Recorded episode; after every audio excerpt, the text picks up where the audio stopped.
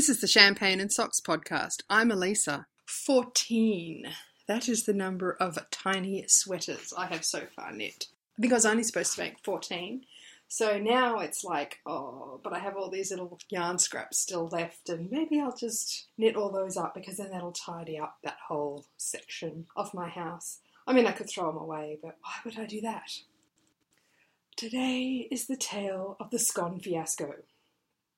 Last week, my best friend had her birthday and she drove all the way down to spend some of it with me.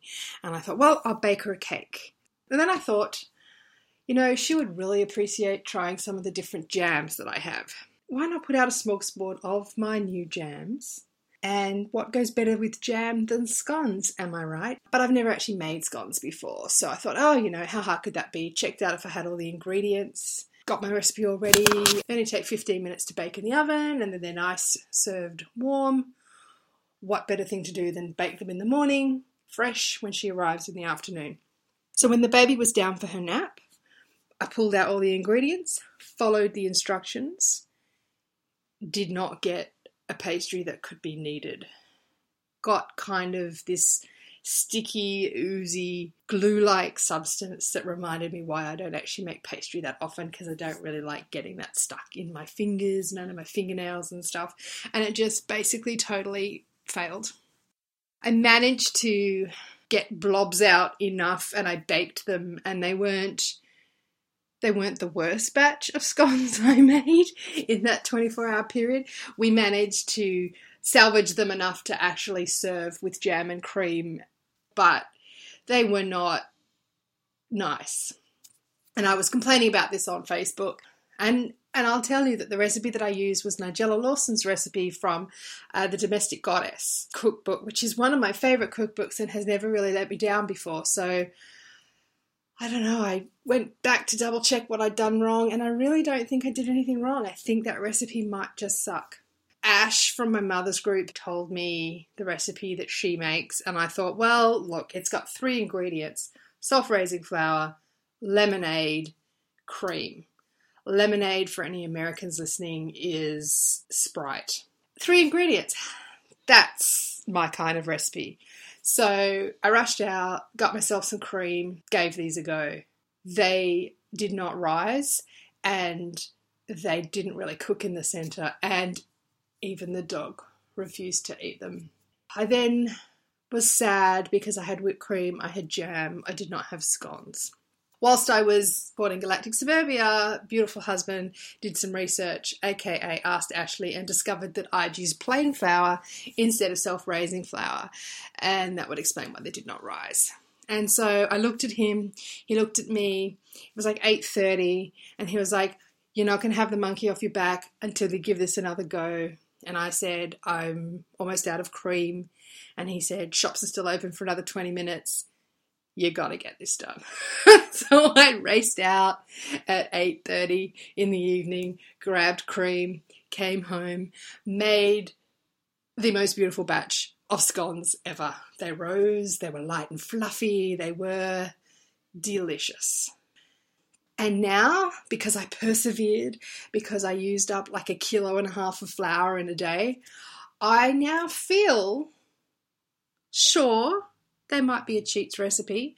I feel I could be the kind of person that you could ring up and say, I'm going to be there in half an hour, and I could say, I'm going to whip up some scones. I, I could be that person now. But really, this is all about the jam, right? You know, this is about the jam. This is about the jam because last week I got my first quarterly delivery from Just Add Moonshine. And you know that you want to know what was in my box. I'm getting the six jam box, and this was the autumnal equinox box. And the jams were, some of them might be eaten already.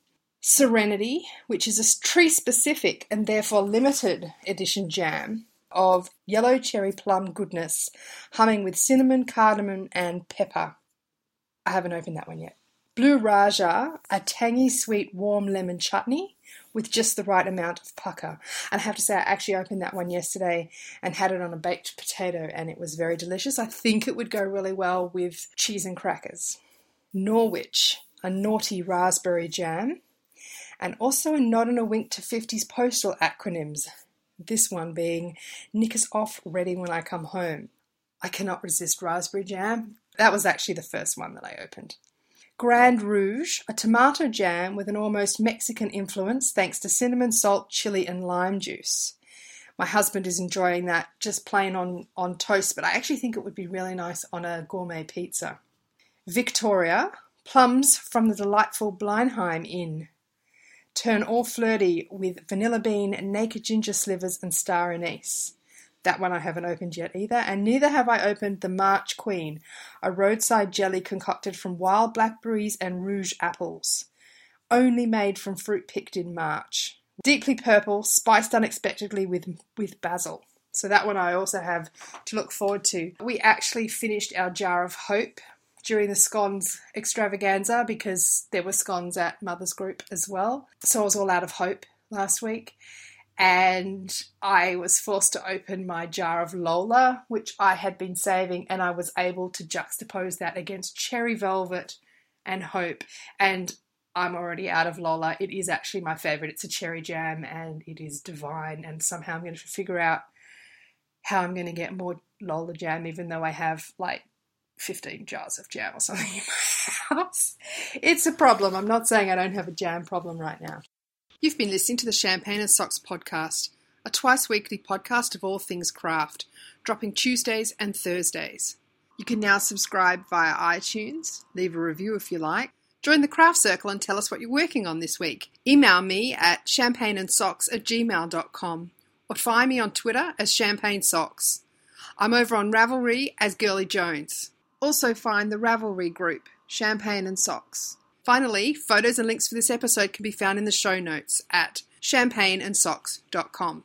Speak to you later.